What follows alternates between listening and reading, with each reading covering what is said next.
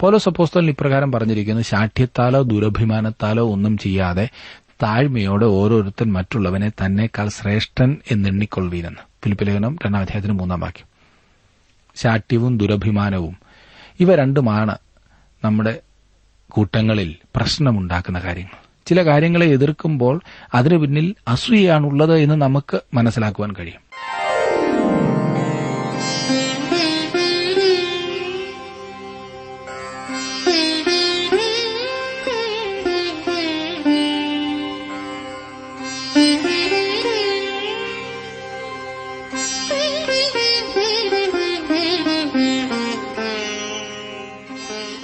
T W ആറിന്റെ വേദപഠന class ആരംഭിക്കുകയാണ്. ജീവസന്ദേശം. ജീവസന്ദേശം വചന പഠന ക്ലാസ്സിലേക്ക് എല്ലാ മാന്യ ശ്രോതാക്കൾക്കും സ്വാഗതം. സങ്കീർത്തനക്കാരൻ ഇങ്ങനെ പ്രാർത്ഥിക്കുന്നു. നിന്നോടുള്ള ഭക്തിയെ വർദ്ധിപ്പിക്കുന്നതായ നിന്റെ വചനത്തെ അടിയന് നിവർത്തിക്കണമേ. അതെ ഭക്തിയെ വർദ്ധിപ്പിക്കുന്ന ദൈവവചനം. ഇന്നും ബ്രദർ ജോർജ് ഫിലിപ്പിൽ നിന്നും നാം ശ്രവിക്കാൻ പോകുകയാണ്. പ്രാർത്ഥനയോടെ നമുക്ക് ശ്രദ്ധിക്കാം. ഇന്നത്തെ വേദഭാഗം. ന്യായാധിപന്മാരുടെ പുസ്തകം പതിനൊന്നാം അധ്യായത്തിന്റെ മുപ്പത്തിനാലാം വാക്യം മുതൽ പന്ത്രണ്ടും പതിമൂന്നും അധ്യായങ്ങളും.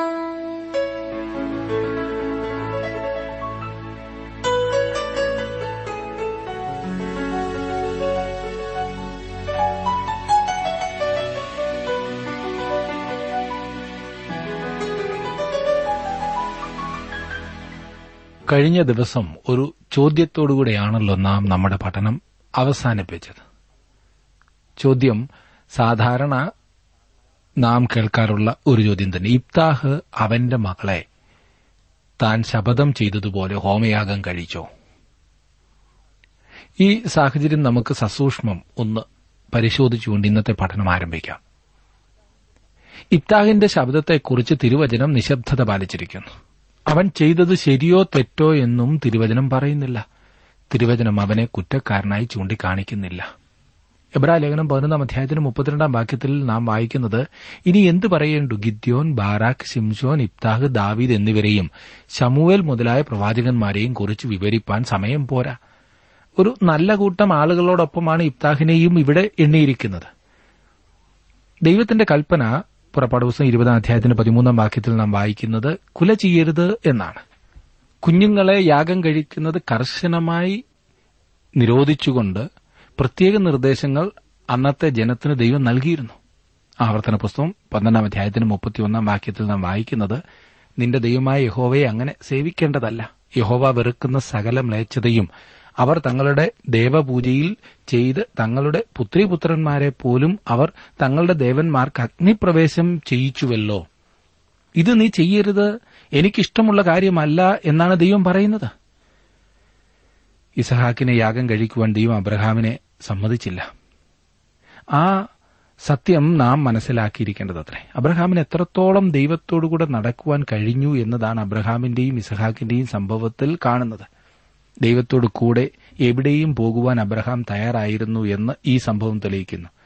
അബ്രഹാം കത്തി ഉയർത്തി അപ്പോൾ അവനെ സംബന്ധിച്ചിടത്തോളം ഇസഹാക്ക് മരിച്ചിരുന്നു.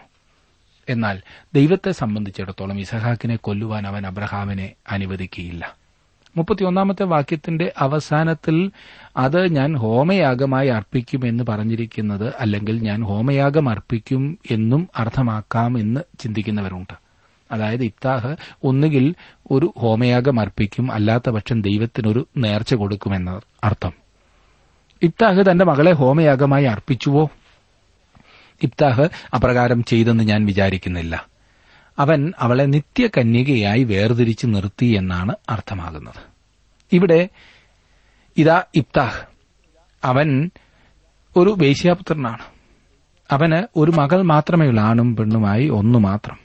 അവളെ വിവാഹം കഴിപ്പിച്ച് കൊച്ചുമക്കളെ കാണണമെന്നതായിരുന്നു അവന്റെ താൽപര്യം ഏതൊരു പിതാവിനും അങ്ങനെ ഒരു താൽപര്യം ഉണ്ടാകുന്നത് ശരിയായ കാര്യമാണല്ലോ. എന്നാൽ വീട്ടുവാതിൽക്കൽ അവനെ എതിരേറ്റ് ചെന്നത് അവന്റെ മകളാണ്. അവൻ അവളെ ഹോവയ്ക്ക് സമർപ്പിച്ചു. അതായത് അവളെ ഒരിക്കലും വിവാഹം കഴിപ്പിക്കുകയില്ല എന്ന് തീരുമാനിച്ചു എന്നർത്ഥം. എങ്ങനെ ഈ കാര്യം എനിക്ക് നിശ്ചയമായി അറിയാമെന്ന് നിങ്ങൾ ചോദിച്ചേക്കാം. പെൺകുട്ടി പറയുന്നത് ശ്രദ്ധിക്കുക. മുപ്പത്തിയാറാം വാക്യം. അവൾ അവനോട് അപ്പ നീ യഹോവയോട് പറഞ്ഞു പോയിട്ടുണ്ടെങ്കിൽ യഹോവ നിനക്ക് വേണ്ടി നിന്റെ ശത്രുക്കളായ അമോന്യരോട് പ്രതികാരം നടത്തിയിരിക്കിയാൽ നിന്റെ വായിൽ നിന്ന് പുറപ്പെട്ടതുപോലെ എന്നോട് ചെയ്യുക എന്ന് പറഞ്ഞു. അവന്റെ മകൾ അനുസരണമുള്ളവളായിരുന്നു എന്ന കാര്യം ശ്രദ്ധിക്കുക. അവൻ ദൈവത്തോട് ശപഥം ചെയ്തിട്ടുള്ളത് താൻ ചെയ്യും എന്ന് അവൾ പറയുന്നു. മുപ്പത്തിയേഴാം വാക്യം എന്നാൽ ഒരു കാര്യം എനിക്ക് വേണ്ടിയിരുന്നു. ഞാൻ പർവതങ്ങളിൽ ചെന്ന് എന്റെ സഖിമാരുമായി എന്റെ കന്യകാത്വത്തെക്കുറിച്ച് വിലാപം കഴിക്കേണ്ടതിന് എനിക്ക് രണ്ട് മാസത്തെ അവധി തരയണം എന്ന് അവൾ തന്റെ അപ്പനോട് പറഞ്ഞു. അപ്പൻ ചെയ്ത ശപഥം ഒരു ഹോമയാഗമാണെന്നല്ല താൻ ഇനിയും വിവാഹം കഴിക്കാൻ പോകുന്നില്ല എന്നത്രേ അവൾ മനസ്സിലാക്കിയത്. അത് അവളുടെ ആഗ്രഹമായിരുന്നു. അതിനാൽ അവളുടെ കന്യകാത്വത്തെക്കുറിച്ച് അവൾക്ക് വിലാപം കഴിക്കണം എന്ന് പറയുന്നു.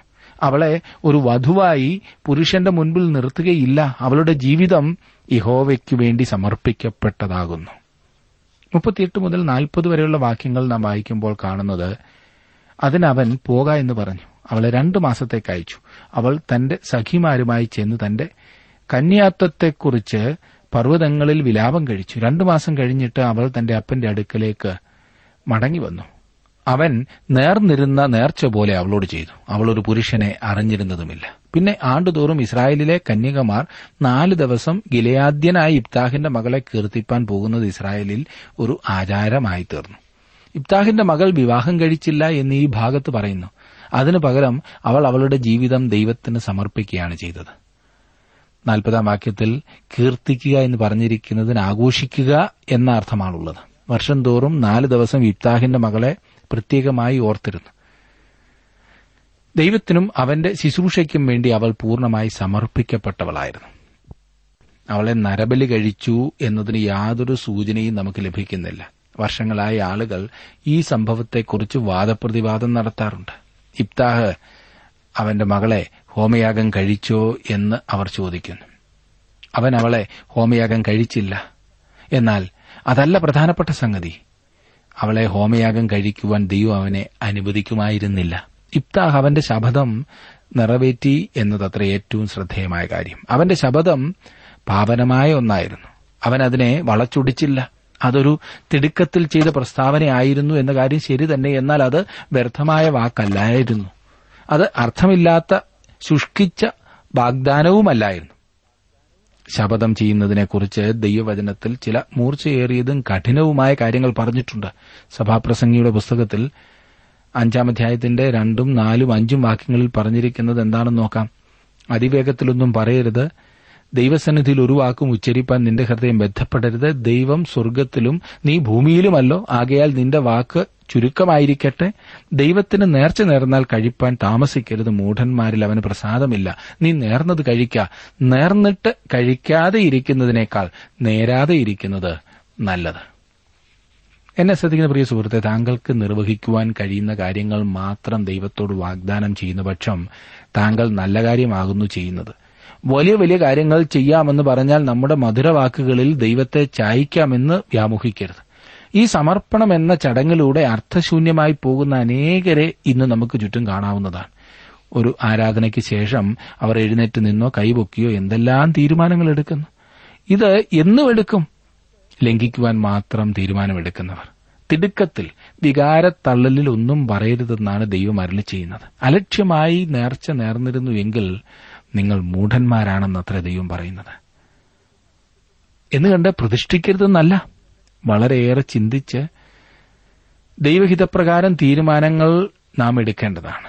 താങ്കൾ പറയുന്നത് എന്താണെന്ന് വളരെ വ്യക്തമായി മനസ്സിലാക്കി ദൈവസന്നിധിയിൽ നാം തീരുമാനം എടുക്കേണ്ടതാണ്.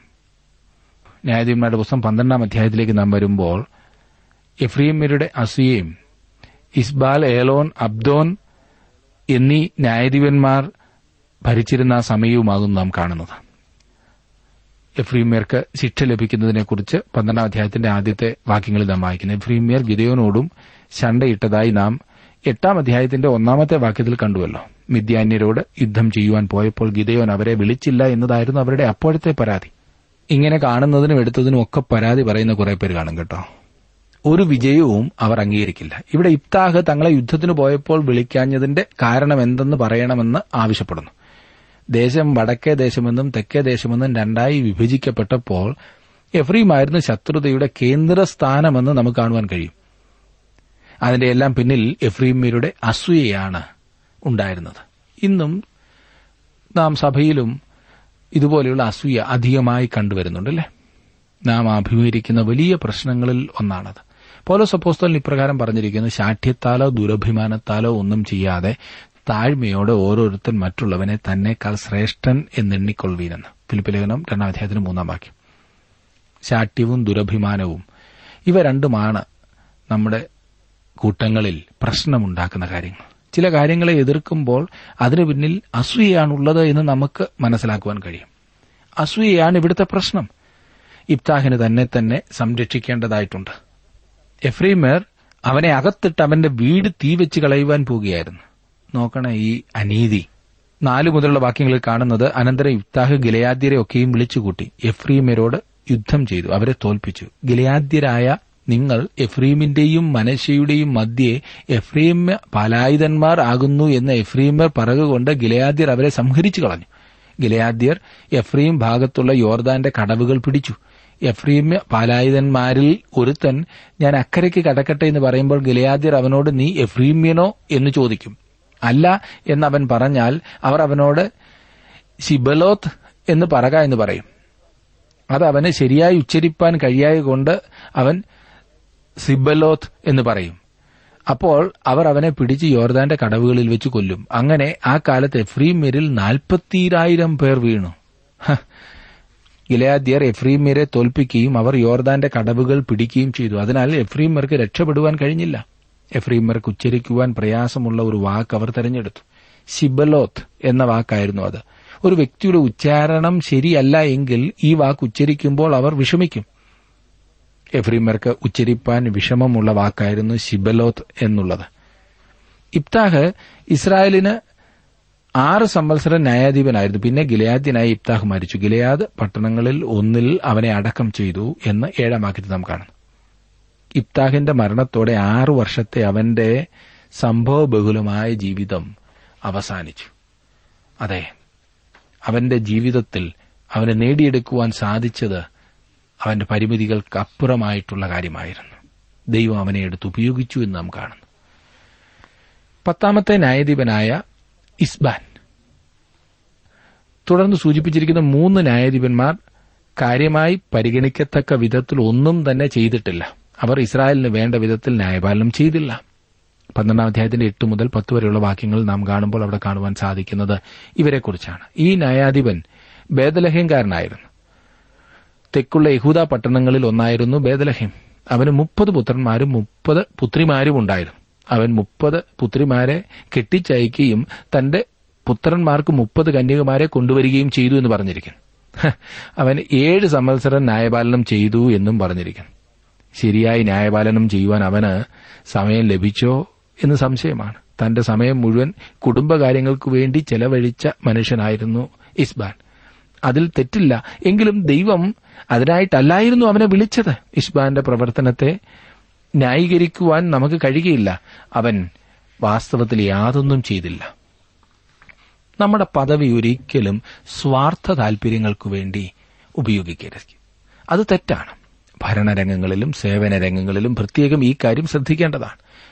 മുൻഗണന കൊടുക്കേണ്ടവയ്ക്ക് മുൻഗണന കൊടുത്താൽ ഈ പ്രശ്നം പ്രശ്നമുണ്ടാകുകയില്ല കുടുംബം വളരെ പ്രധാനപ്പെട്ട ഘടകമാകുന്നു.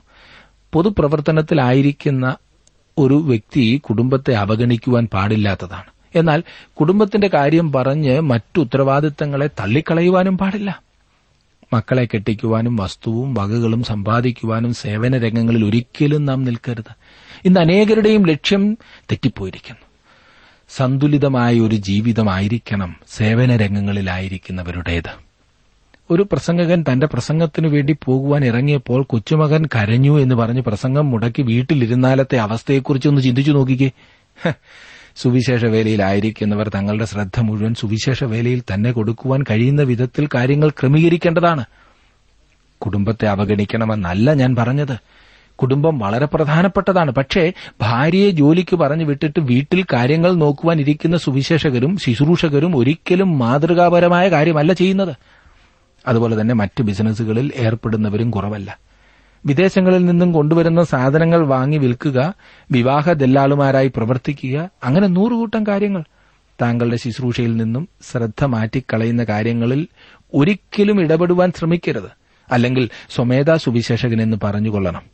ഇവിടെ ഇബ്സാൻ ചെയ്തത് ഒരിക്കലും ശരിയായിരുന്നില്ല. അവനെ ഇസ്രായേലിലെ ന്യായാധിപനായി തെരഞ്ഞെടുത്തതാണ്. എന്നാൽ അവൻ സ്വന്തം കാര്യങ്ങൾക്കായി സമയം കളഞ്ഞു. പതിനൊന്നാമത്തെ ന്യായാധിപനായി ഏലോൻ. പതിനൊന്നും പന്ത്രണ്ടും വാക്യങ്ങളിൽ. അവന്റെ ശേഷം സുബൂലിനായ ഏലോൻ ഇസ്രായേലിന് ന്യായാധിപനായി പത്ത് സംവത്സരം ഇസ്രായേലിൽ ന്യായപാലനം ചെയ്തു. പിന്നെ സെബൂല്യനായ ഏലോൻ മരിച്ചു. അവനെ സെബൂലൻ നാട്ടിൽ അയ്യാലോനിൽ അടക്കം ചെയ്തു. ഏലോനെക്കുറിച്ച് ഈ രണ്ട് വാക്യങ്ങളിൽ പറഞ്ഞിരിക്കുന്ന അത്രയും കാര്യങ്ങൾ മാത്രമേ നമുക്കും അറിയുള്ളൂ. അവൻ യാതൊന്നും ചെയ്തില്ല. അവന് വലിയ കുടുംബമുണ്ടായിരുന്നെന്നും പറഞ്ഞിട്ടില്ല. പന്ത്രണ്ടാമത്തെ ന്യായാധിപനായി അബ്ദോനെക്കുറിച്ച് പറഞ്ഞിരിക്കുന്നു. പതിമൂന്ന് മുതൽ പതിനഞ്ച് വരെയുള്ള വാക്യങ്ങളിൽ അതാണ് വായിക്കുന്നത്. യായീറിനേക്കാൾ മുമ്പന്തിയിൽ നിന്നിരുന്നു എന്നതിലധികമായി യാതൊന്നും അബ്ദോൻ ചെയ്തില്ല. യായീറിന് മുപ്പത് പുത്രന്മാർ ഉണ്ടായിരുന്നു എന്ന് പത്താം അധ്യായത്തിൽ നാം കണ്ടതാണ്. എന്നാൽ അബ്ദോന് നാൽപ്പത് പുത്രന്മാരും മുപ്പത് പൌത്രന്മാരും ഉണ്ടായിരുന്നു.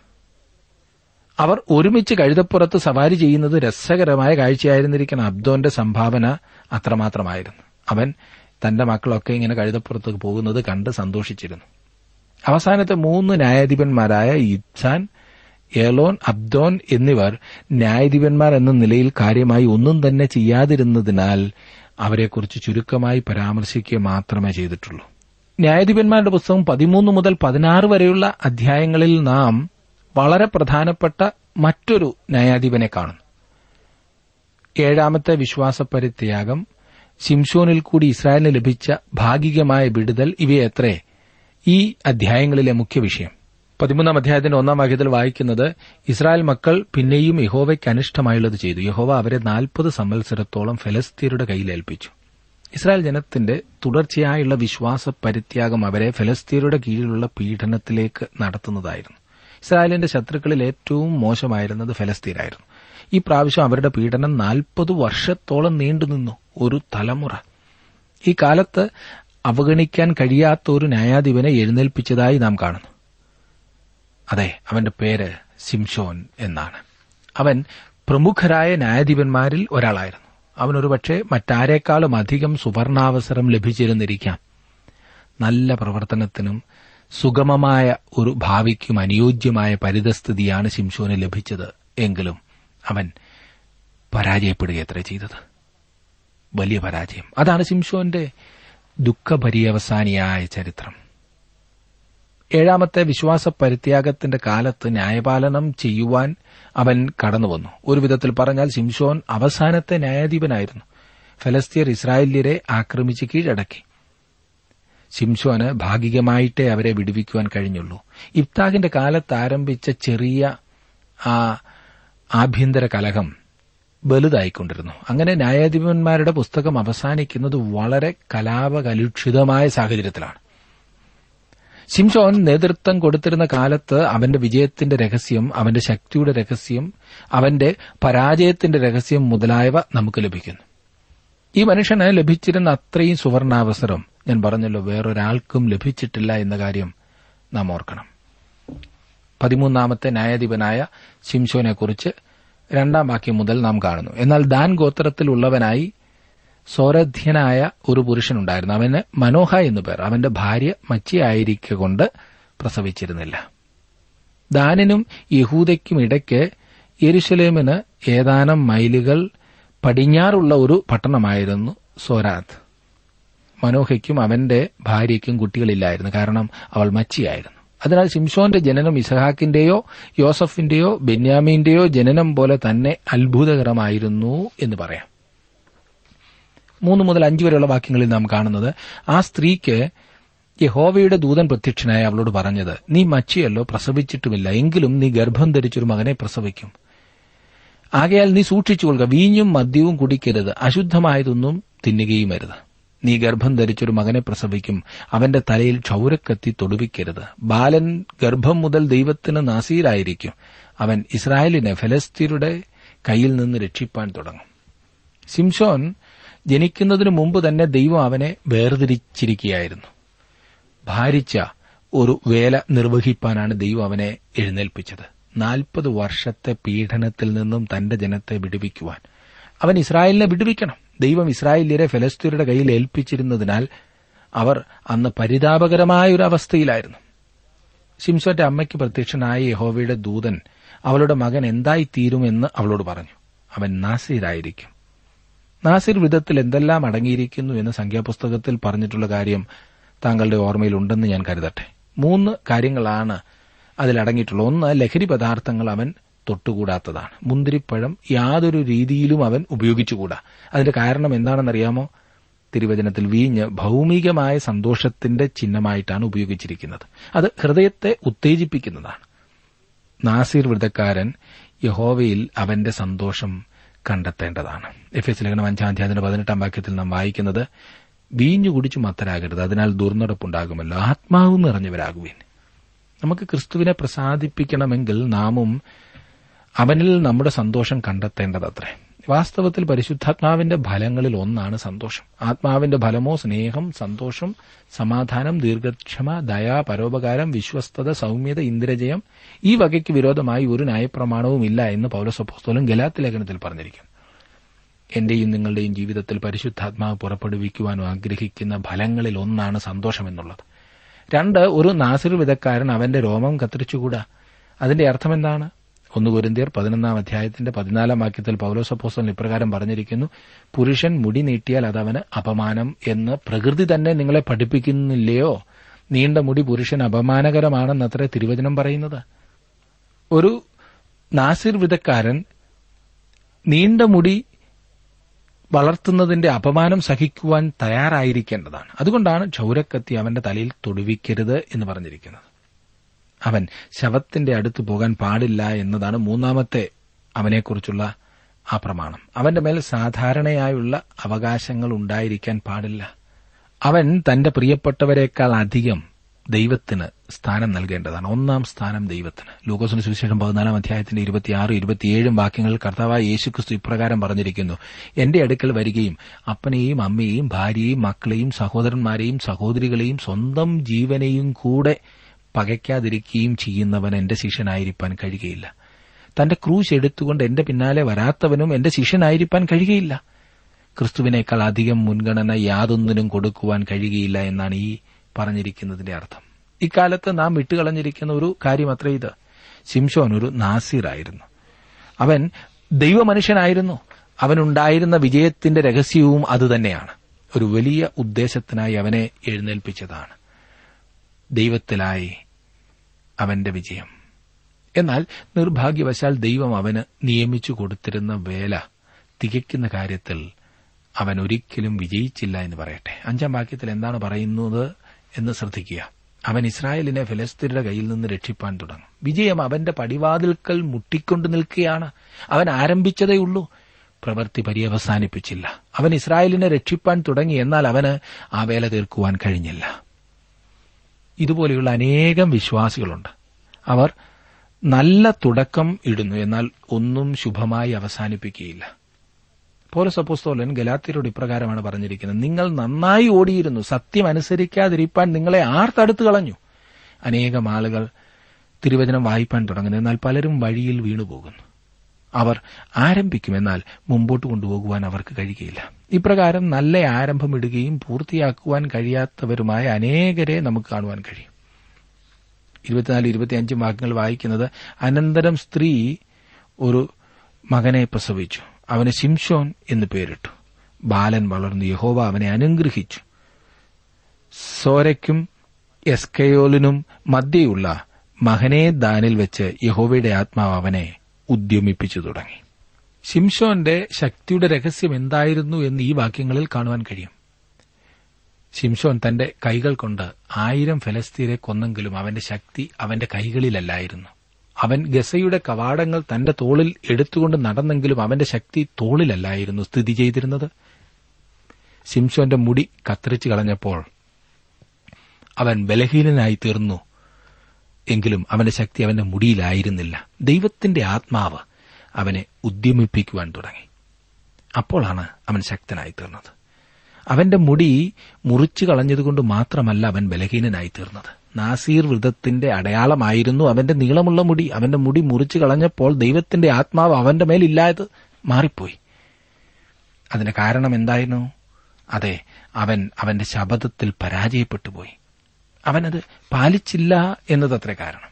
ശിംശോൻ എന്ന പേരിന്റെ അർത്ഥം കൊച്ചു സൂര്യൻ എന്നാണ്. അവന് നീളമുള്ള മുടിയുണ്ടായിരുന്നു. അവൻ കടങ്കഥയുണ്ടാക്കുന്നവനായിരുന്നു. സ്ത്രീകൾ അവനെ ഒരു മൂഢനാക്കുവാൻ അവൻ അനുവദിച്ചിരുന്നു. ബൈബിളിൽ പറഞ്ഞിട്ടുള്ളതിലേക്കും ഏറ്റവും ശക്തനായ മനുഷ്യൻ അവനാണെന്ന് തെറ്റിദ്ധരിക്കരുത്. അവൻ ഏറ്റവും ബലഹീനനായ മനുഷ്യനായിരുന്നു. എന്നാൽ ദൈവത്തിന്റെ ആത്മാവ് അവനെ ഉദ്യമിപ്പിച്ചുകൊണ്ടിരുന്നു.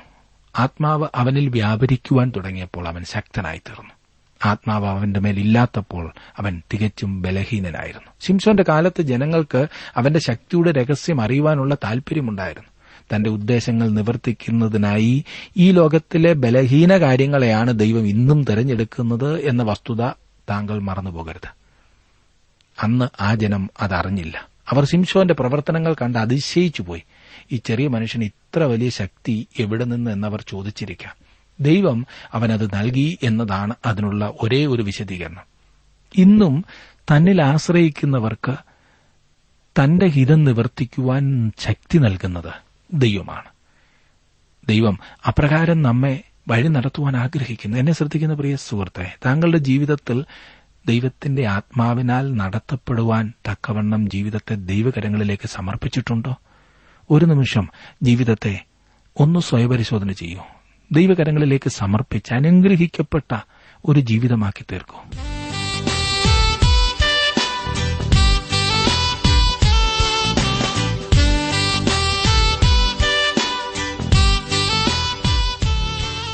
ഇന്നത്തെ ജീവസന്ദേശ വേദപഠനം ശ്രവിച്ച എല്ലാ മാന്യ ശ്രോതാക്കളോടുമുള്ള നന്ദിയും സ്നേഹവും അറിയിക്കട്ടെ.